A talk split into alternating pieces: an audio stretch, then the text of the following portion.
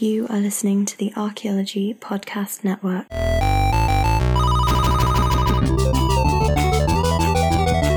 8-Bit Test Pit is here to put archaeogaming on the map.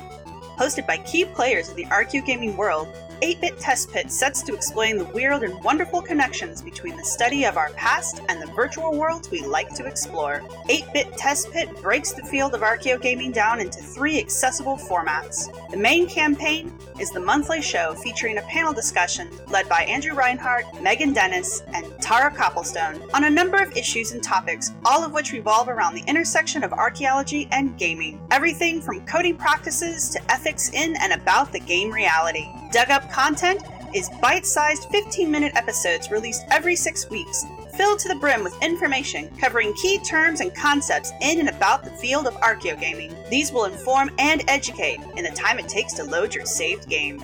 Archeo Deathmatch. Two Archeo gamers enter, one Archeo gamer leaves. When a field is new, disagreements are going to happen. Here in the virtual arena, two archaeologists debate a topic related to Archeo gaming, hosted every five weeks or as needed. Archeo gaming covers not only the study of archaeology and video games, but also the study of games as material culture.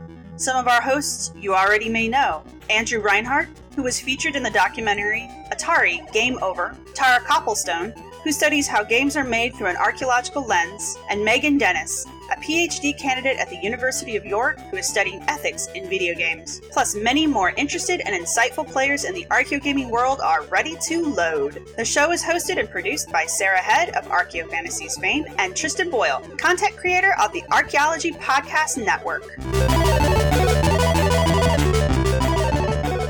This has been a presentation of the Archaeology Podcast Network. Visit us on the web for show notes and other podcasts at www.archaeologypodcastnetwork.com. Contact us at chris at archaeologypodcastnetwork.com.